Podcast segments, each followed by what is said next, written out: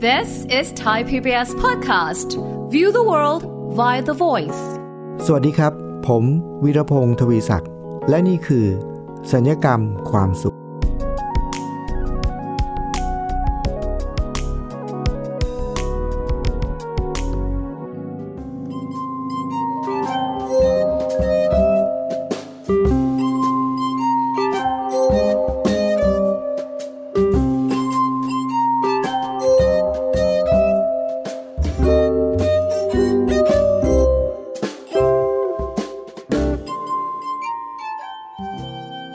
ผู้ฟังครับ เรื่องราวที่ผมจะมาพูดคุยแบ่งปันกับคุณผู้ฟังในวันนี้นะครับ ฟังดูแล้วมันก็เหมือนเหมือนก็จะเป็นเรื่องราวของนักวิชาการนะครับ แต่ในความเป็นจริงมันก็ไม่ใช่เป็นเรื่องของนักวิชาการนะครับ ฟังชื่อแล้ว โอ้นี่เป็นนักวิชาการแน่ๆนะครับ แต่ไม่ใช่นักวิชาการครับ เพราะวันนี้ผมจะมาแบ่งปัน ชื่อเรื่องตอนที่มีชื่อว่า ทฤษฎีสัมพันธภาพของความเป็นเพื่อน ใช่เลยครับ พอขึ้นมาบอกว่าทฤษฎีสัมพันธภาพนี่นะครับคุณผู้ฟัง ใครๆก็ต้องนึก ถ้าพูดถึงคำว่าทฤษฎีสัมพันธภาพ ผมเชื่อว่าคนในโลกใบนี้นะครับ เกือบจะร้อยเปอร์เซ็นเลยครับ จะนึกถึงคนคนหนึ่งครับ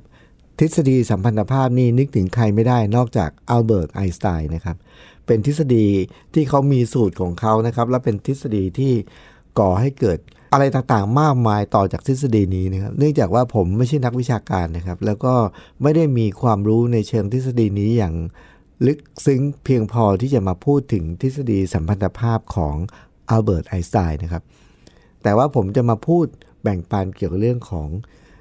ทฤษฎีสัมพันธภาพของความเป็นเพื่อนครับ เพราะทฤษฎีสัมพันธภาพของอัลเบิร์ตไอน์สไตน์เนี่ยครับ มันเป็นทฤษฎีที่มีพลังงานสูงมากนะครับ ทำให้เกิดพลังงานเป็นแหล่งพลังงานสูงมาก แต่ว่าทฤษฎีสัมพันธภาพของความเป็นเพื่อนเนี่ยครับคุณผู้ฟัง มันก็เป็นทฤษฎีที่ก่อให้เกิดพลังงานสูงมากเหมือนกันนะครับ เมื่อหลายปีก่อนนะครับคุณผู้ฟังตอนที่ผมเข้าไปเรียนในมหาวิทยาลัยตอนปีหนึ่งเนี่ยนะครับ ผมเข้าไปมหาวิทยาลัยแบบที่ไม่ค่อยเหมือนกับเส้นทางของชาวบ้านเท่าไหร่นะครับ ปกติคนทั่วไปก็ พอเรียนจบมัธยมปลายใช่ไหมครับ ก็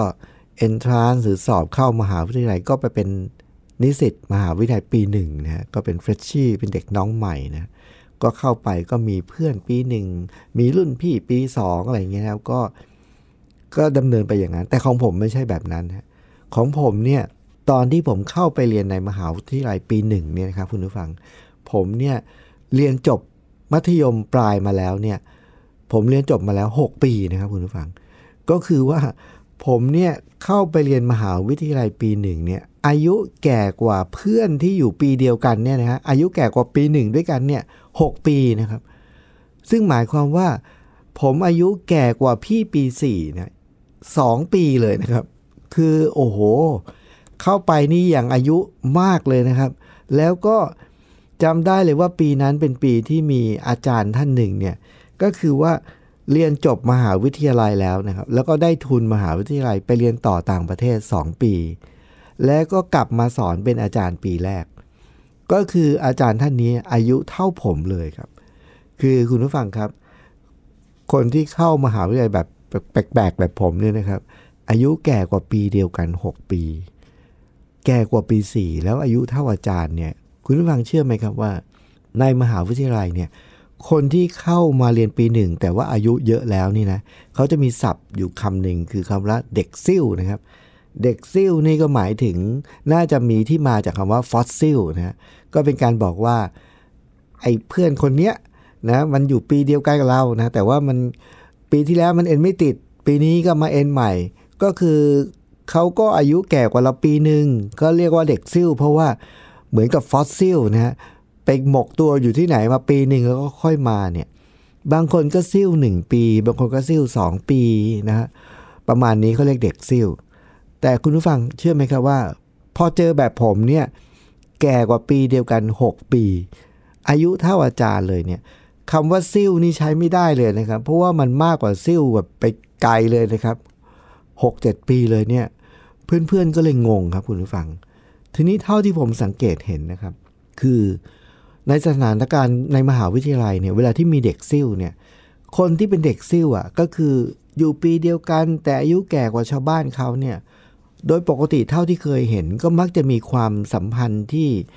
ไม่ค่อยสนิทแนบแน่นกับเพื่อนๆในปีเดียวกันเท่าไหร่ เพราะว่าเขาก็จะมีความรู้สึกว่า เพื่อนๆจะมาตีสนิทกับเขาเนี่ยเขาก็จะบอกว่า เอ้ยอย่ามาอย่ามาเยอะนะ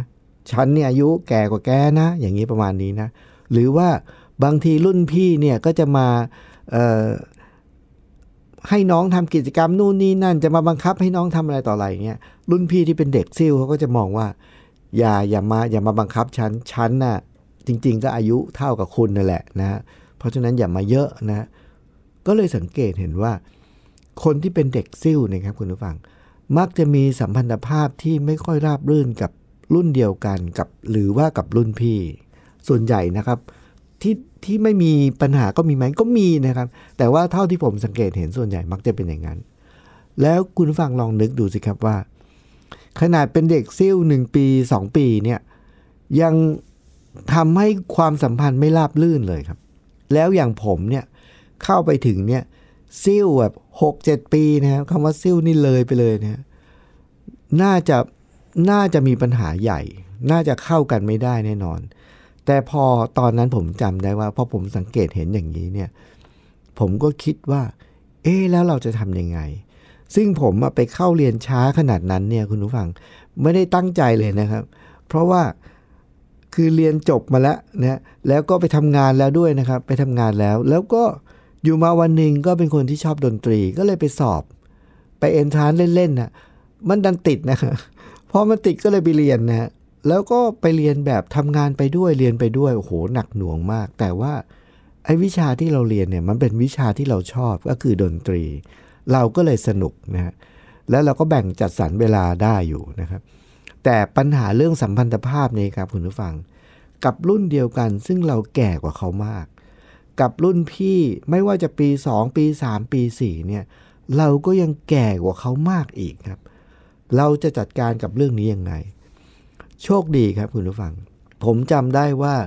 ตอนที่เรียนปีหนึ่งแล้วเทอมแรก ๆ เลยเนี่ยมันมีวิชาอยู่วิชาหนึ่งครับ เป็นวิชาชื่อวิชาภาษาไทยครับ อาจารย์ที่สอนวิชานี้เนี่ยเขาก็ต้องการที่จะให้เราฝึกการใช้ภาษาโดยผ่านการปฏิบัติ ด้วยการบอกว่าอ้าวทุกคน วันนี้เราจะเรียนเรื่องเกี่ยวกับการพูดในที่สาธารณะ ก็ให้ทุกคนเนี่ยมาฝึกพูดใน ที่สาธารณะคือทุกคนจะต้องมาพูดหน้าชั้นคนเดียวนะแล้วก็ใครอยากพูดเรื่องอะไร ก็พูดเลยนะ ไม่มีกำหนดทั้งสิ้นนะไม่มีกำหนดอะไรมากมายนะอยากพูดอะไรก็พูดเลย ไม่ต้องยาวมากนะครับ อาจารย์ก็ให้โจทย์แบบนั้นครับ พอวันนั้นเนี่ยถึงคิวผมนะครับ คุณผู้ฟังผมก็นึกสนุกขึ้นมาครับ เรื่องที่ผมพูดก็เลย ผมพูดเรื่องเกี่ยวกับสัมพันธภาพของความเป็นเพื่อนครับ เพราะว่าผมเห็นอยู่กันมาสักประมาณอาทิตย์สองอาทิตย์เนี่ยผมเห็นปฏิกิริยาของเพื่อนๆที่มีต่อเราแล้วเขาเขาวางตัวไม่ถูก เนื่องจากเราอายุเยอะกว่าเขามาก รุ่นพี่ก็วางตัวไม่ถูก เพราะเราก็อายุเยอะกว่าเขานะผมก็เลยพูดเรื่องนี้ครับ สัมพันธภาพของความเป็นเพื่อนครับ ผมก็บอกทุกคนบอกว่า สัมพันธภาพของความเป็นเพื่อนเนี่ยคือสิ่งที่มีคุณค่าและเป็นสิ่งที่ยิ่งใหญ่ที่สุดนะครับ เพราะฉะนั้น ตอนนี้เนี่ยผมเนี่ยอาจจะอายุมากกว่าคุณก็จริง แต่ว่าผมมาอยู่ปีหนึ่งผมเข้ามาอยู่ปีหนึ่งพร้อมกับคุณนี่แหละนะ เพราะฉะนั้นเราเป็นปีเดียวกัน เราก็มาเป็นเพื่อนกันนะผมพูดอย่างนี้นะเราเป็นเพื่อนกัน ไม่ต้องนึกถึงว่าจะต้องเรียกพี่เรียกอะไร ไม่ต้องสนใจทั้งสิ้น เราปีเดียวกันเราเป็นเพื่อนกันนะครับ โอ้โห คุณผู้ฟังเชื่อไหมครับว่า การฝึกพูดหน้าชั้นของผมในวันนั้น โดยการเลือกหัวข้อนี้เนี่ย เรื่องสัมพันธภาพของความเป็นเพื่อนเนี่ยประสบความสำเร็จอย่างมากและทำให้ชีวิตต่อจากนั้นในมหาวิทยาลัยผมเนี่ยราบรื่นแบบสวยงามมากเลยครับ เพราะอะไรรู้ไหมครับ ก่อนเข้าไปเรียนนะครับ ทุกคนเจอผมก็จะงงงไม่รู้จะเรียกมันว่าอะไร ไม่รู้จะทักอะไร ไม่รู้จะคุยอะไรครับ แต่ว่าพอหลังจากการพูดว่า เราเรียนปีเดียวกัน เราเป็นเพื่อนกัน ไม่ต้องเรียกพี่เท่านั้นแหละครับ คุณผู้ฟัง ต้องขออนุญาตคุณผู้ฟังนะครับ อันนี้ขอเล่าแบบตรงๆเลยนะหลังจากออกจากห้องเรียนวันนั้นเนี่ยเขาไม่ไม่งงแล้ว เพราะว่าผมบอกเองว่าไม่ต้องเรียกพี่ หลังจากนั้นเขาเรียกผมไอ้เลยครับ ก็คือมีตำแหน่งให้เลยนะฮะไอ้แล้วตามด้วยชื่อผมเลยนะครับ กลายเป็นไอ้เลยเป็นเพื่อนกันแล้วนี่นะทุกคนแล้วหลังจากนั้นเนี่ยคุณผู้ฟัง อันนี้คือพลานุภาพหรือ พลังของสัมพันธภาพของความเป็นเพื่อนครับ หลังจากนั้นเนี่ยสัมพันธภาพราบรื่นมาก แล้วก็ชีวิตการเรียนในมหาวิทยาลัยเนี่ยไม่มีปัญหาอะไรเลยครับ มีความสุขสนุกสนานทำกิจกรรมแบบราบรื่นแล้วก็เรียนรู้กัน แบบทำให้ชีวิตในมหาลัยดีมาก หรือแม้กระทั่งกับรุ่นพี่ก็เหมือนกันรุ่นพี่ทีแรกก็จะงงๆนะครับ ก็ก็จะงงๆแต่ผมก็จะใช้หลักว่า ผมอาจจะแก่กว่าคุณนะแต่ว่าที่นี่ในมหาวิทยาลัยเนี่ย ผมเพิ่งมาที่นี่ ผมอยู่ปีหนึ่ง แต่คุณอยู่ปีสอง แสดงว่าชีวิตคุณที่เนี่ยมีมากกว่าผม คุณมีประสบการณ์มากกว่าผม ผมก็เรียกเขาพี่นะ คือผมจะแก่กว่าปีสี่ก็ไม่เป็นไร แต่รุ่นพี่ปีสองขึ้นไปนะครับ ผมจะเรียกพี่หมดเลยนะผมเรียกเขาพี่หมดเลย แล้วผมก็ยกมือไหว้ทุกคนเลยนะฮะ โอ้โห คุณผู้ฟังครับ สัมพันธภาพแบบนี้เนี่ยมันทำให้ทุกอย่างราบรื่นแล้วสวยงามแล้วดีงามมากนะครับ แต่ว่าคุณผู้ฟังครับ สัมพันธภาพของความเป็นเพื่อนเนี่ยมันไม่ใช่ใช้ได้ในกรณีนี้อย่างเดียวนะผมได้เอาแนวคิด แล้วก็สิ่งที่ได้เรียนรู้จากสัมพันธภาพของความเป็นเพื่อนเนี่ยเอาไปใช้ช่วยให้กับพนักงานต่างๆ ที่ตอนนี้ผมต้องเป็นวิทยากรบรรยายในการสร้าง พนักงานในบริษัทต่างๆ ให้ทำงานด้วยกันอย่างมีความสุขอย่างมีประสิทธิภาพเนี่ยคุณฟังเชื่อไหมครับว่าสมพันธภาพของความเป็นเพื่อนเนี่ยก็เอากลับมาใช้ได้ในอีกหลายกรณีมากนะครับ ผมเอากลับไปใช้ในกรณีอื่นๆยังไง แล้วเกิดอะไรขึ้นบ้างนะครับ เดี๋ยวช่วงหน้าผมก็จะมาเล่าให้ฟังนะครับ เดี๋ยวช่วงนี้เราพักฟังเพลงสักครู่ครับ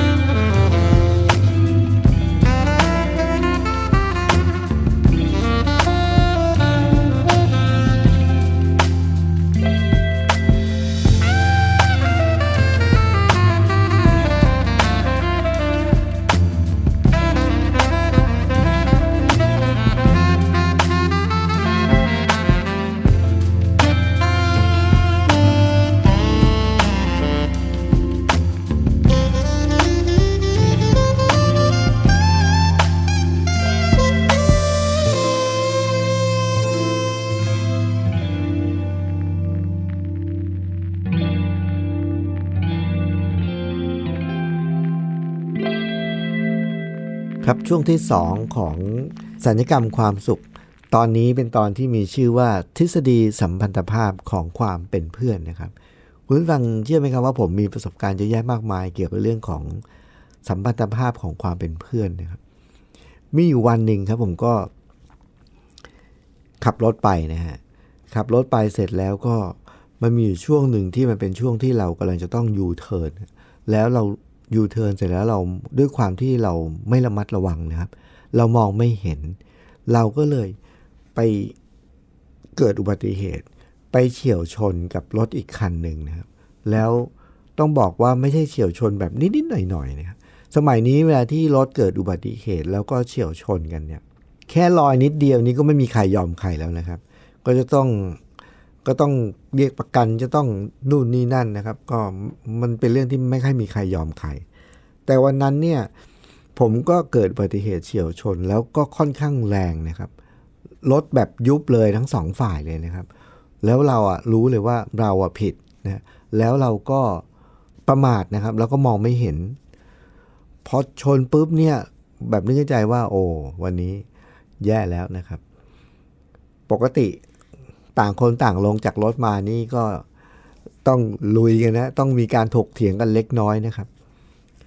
แล้วก็เสียหายก็ประมาณหนึ่งไม่ใช่น้อย แต่วันนั้นเนี่ยครับคุณผู้ฟังพอเปิดประตูผมลงจากรถไปกำลังจะไปคุยกับเขา เขาก็เปิดประตูออกมาครับ ด้วยอารมณ์แบบหัวฟันหัวเวี่ยงนะครับ ลงจากรถมาปุ๊บเขาเงยหน้าขึ้นมาเขาเห็นหน้าผมครับ แล้วเขาก็ชี้หน้าผมอ้าวเฮ้ยนะคือน่าสนใจตรงที่ว่า ที่จริงแล้วเขาไม่ใช่เพื่อนผมนะครับ คุณผู้ฟัง แต่ว่าเขาเป็นแค่เพื่อนของเพื่อนนะฮะซึ่งบังเอิญเคยไปเจอกันในงานงานหนึ่ง แล้วก็พูดคุยกันก็ไม่ได้มาก แล้วก็ไม่ได้สนิทกันมากด้วยนะครับ ก็คือรู้จักเขาเพราะว่าเขาเป็นเพื่อนของเพื่อน แล้วเพื่อนก็แนะนำให้รู้จักว่าอ้าวนี่เพื่อนเขานี่ผมก็เป็นเพื่อนของเพื่อนอะไรก็แนะนำก็คุยกันในงานในงานที่เราไปเจอกันเนี่ยครับคือ เพื่อนของเพื่อนอีกทีหนึ่งครับ พอเจอกันว่าอ้าวก็เหมือนก็เป็นเพื่อนนะครับเนี่ยแต่ว่าเป็นลำดับที่สองนะครับ พอเงยหน้ามาเจอปุ๊บก็ชี้หน้าเลยอ้าวเฮ้ย เองนู่นนี่นั่นกลายเป็นเพื่อนของเพื่อนปุ๊บคุณฟังเชื่อไหมครับว่า อุบัติเหตุที่ค่อนข้างรุนแรงประมาณหนึ่ง มีความเสียหายประมาณหนึ่ง กลายเป็นเรื่องที่เล็กน้อยหายไปในทันทีครับ พอเงยหน้ามาเจอว่าเป็นเพื่อนกันเนี่ย ทั้งทั้งที่เป็นแค่เพื่อนของเพื่อนนะ แล้ววันนั้นก็เลย กลายเป็นว่าเขาบอกว่า เอาเป็นยังไง ผมก็เลยบอกว่า ก็เลยขอโทษแบบเฮ้ยพอดีมองไม่เห็นจริงๆเลยเขาบอกเฮ้ยไม่เป็นไรไม่เป็นไร แต่ว่าวันนี้เขารีบนะฮะเขารีบ ถ้าเกิดว่าเราอะมีประกันทั้งคู่ แต่คุณผู้ฟังครับ เชื่อไหมครับว่า ถึงแม้รถจะมีประกันนะก็ประกันก็ซ่อมให้อยู่ดีใช่ไหมครับ แต่ว่า มันจะมีตัวแปรอีกตัวหนึ่งก็คือว่า ถ้าใครถึงแม้จะมีประกัน ประกันก็ซ่อมให้นะครับ แต่ถ้าว่าคนที่เป็นคนผิดนะครับ เป็นคนผิดเนี่ยก็ประกันซ่อมให้ก็จริง แต่ว่ามันจะเสียประวัตินะครับแล้วทำให้เบี้ยประกันปีนั้นก็จะไม่ได้ลดราคาอะไรอย่างนี้เป็นต้นนะครับถ้าเราเป็นคนผิด เพราะฉะนั้นถึงแม้ว่าคนที่เราเขามีอุบัติเหตุแล้วก็ทะเลาะกันเถียงกันเนี่ยก็คือว่า เขาจะไม่ยอมเป็นคนผิดนะครับถึงแม้ว่าต่างคนต่างมีประกันแล้วประกันซ่อมให้ก็ตามที แต่เขาก็จะพยายามอย่างที่สุดที่จะว่า มีประกันก็จริง แต่ผมไม่ได้ผิดนะเพื่ออะไรครับ เพื่อจะได้ไม่เสียสิทธิ์ในการลดหย่อนเบี้ยประกันในปีนั้นคราวนี้กรณีนี้เนี่ยครับคุณผู้ฟังพอเปิดฉากมาปุ๊บเป็นเพื่อนกันปุ๊บเนี่ยเรื่องก็ง่ายขึ้นแล้ว แต่ว่า วันนั้นเนี่ยผมรู้เลยว่าผมเป็นคนผิด แล้วพอเราเจอว่าเป็นเพื่อนเราเนี่ย เราจะไม่ดื้อดึงดันว่าว่าเราไม่ผิด เพราะว่าเป็นเพื่อนกันนะ เราก็ยอมรับผิดไปเลยนะ แต่วันนั้นเพอเอิญครับ เพื่อนเขารีบอะเขารีบแล้วเขาต้องไปเขาก็เลยบอกเอางี้ เดี๋ยวเราแยกย้ายเลยนะ แล้วเดี๋ยววันไหนนะ่ะ ที่เราว่างๆนะ เราก็นัดไปเจอกัน นัดเจอกันเสร็จแล้ว เราค่อยเรียกประกัน ให้มาเจอกันตรงนั้นนะแล้วก็บอกว่าเราก็ชนกันตรงนั้นแหละนะนะเอาใหม่เลย แล้วก็พอเรียกพอนัดเจอกันนะครับคุณผู้ฟัง ก่อนที่จะเรียกประกันมาเนี่ยเขาก็ถามผมบอกว่า ผมบอกว่าผมเป็นคนผิดนะ ผมบอกว่าผมเป็นคนผิด แต่เขาก็ถามผมบอกว่า เฮ้ย ของนายอะ่ะเราอะ่ะประกันต่างคนต่างซ่อมอยู่แล้ว แต่ว่าของนายเนี่ยปีนี้เนี่ยนายเคลมประกันไปหรือยังนะ นายมีการเคลมประกันไปบ้างหรือยังหรืออะไรเงี้ยนายเสียประวัติหรือยังอย่างนี้นะ เพราะว่าถ้านายยังไม่เสียประวัตินะ แล้วคราวนี้นายเป็นคนผิดนะ นายก็จะเสียประวัติเลยนะเออแต่แต่ว่าเราอะถึงแม้ว่ารอบนี้เราจะเป็นคนถูกนะ แต่ว่าก่อนหน้านี้เนี่ยเขาเนี่ยเคยมีอุบัติเหตุแล้ว แล้วเขาเป็นคนผิดนะครับ คุณผู้ฟัง เขาเป็นคนผิด เขาก็เลยเสนอผมอย่างนี้ว่า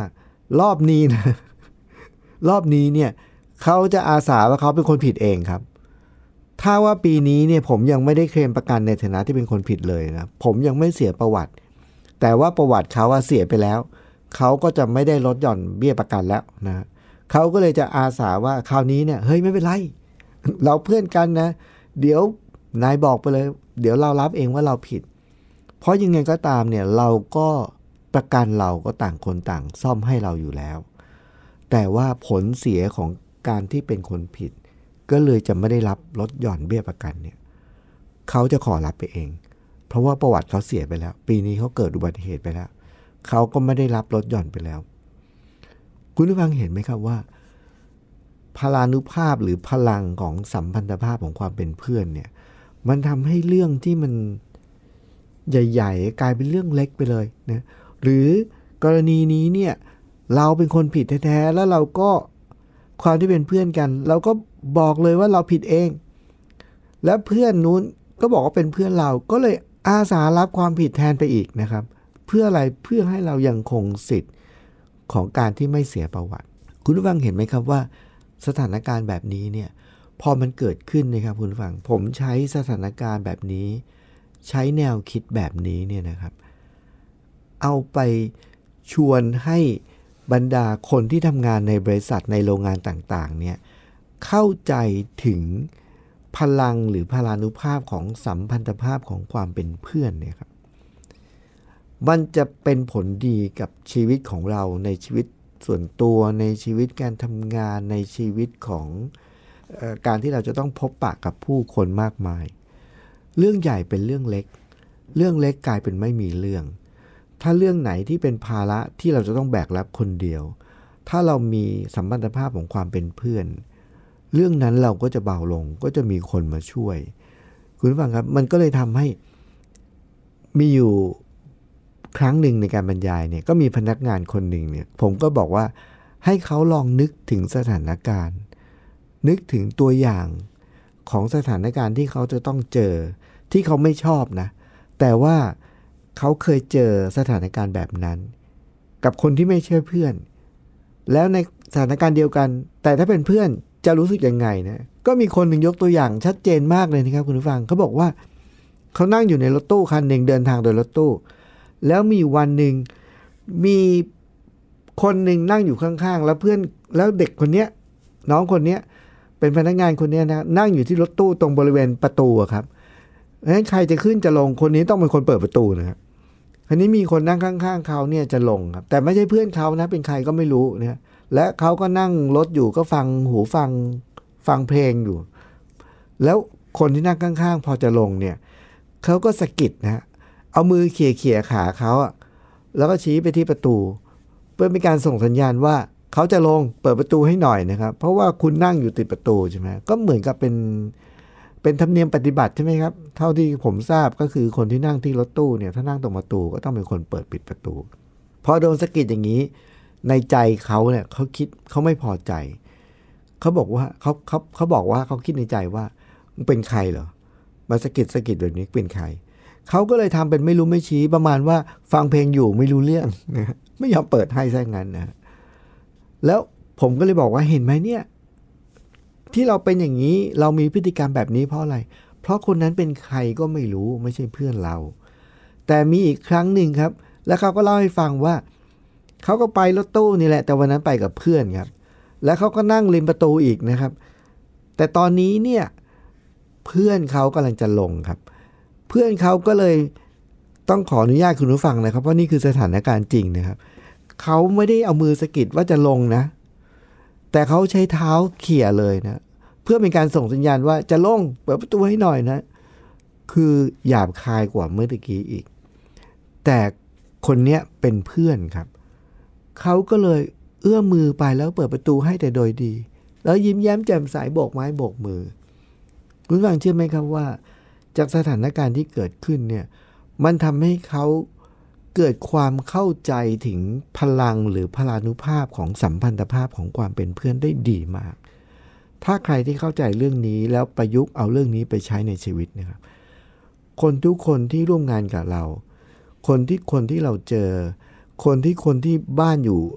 ตรงข้ามกันบ้านอยู่ติดกันเหล่านี้นะถ้าเราไม่มีสัมพันธภาพของความเป็นเพื่อน เรื่องที่ไม่ควรเป็นเรื่องก็เป็นเรื่อง ถ้ามีเรื่องก็เรื่องใหญ่ขึ้นนะแต่แวดล้อมตัวเราเนี่ยไม่ว่าจะเป็นเรื่องงานเรื่องชีวิตส่วนตัวเพื่อนบ้านรอบๆข้าง หรือคนที่เราไม่รู้จักกันถ้ามีสัมพันธภาพของความเป็นเพื่อน ถ้าเราเริ่มต้นด้วยการสร้างสัมพันธภาพของความเป็นเพื่อน ในอนาคต ถ้ามีประเด็นหรือมีอุปสรรคมีปัญหาอะไรเกิดขึ้น อุปสรรคและปัญหาเหล่านั้น จากเรื่องใหญ่ก็กลายเป็นเรื่องเล็ก จากกลายเป็นเรื่องเล็กก็กลายเป็นไม่มีเรื่อง หรือจากภาระใหญ่ ๆ ก็จะมีคนมาช่วยแบกภาระนี้ ทั้งหลายทั้งมวลนี้ครับคุณผู้ฟังเป็นเรื่องราวของทฤษฎีสัมพันธภาพของความเป็นเพื่อนครับ ถ้าเราประยุกต์ทฤษฎีนี้เข้ามาใช้ในชีวิต ผมเชื่อว่าน่าจะทำให้ชีวิตเรามีความสุขมากขึ้นนะครับ แล้วก็มีความทุกข์น้อยลง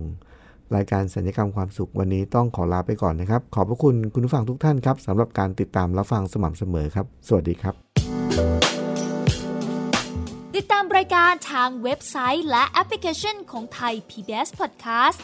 Spotify SoundCloud Google Podcast Apple Podcast และ YouTube Channel Thai PBS Podcast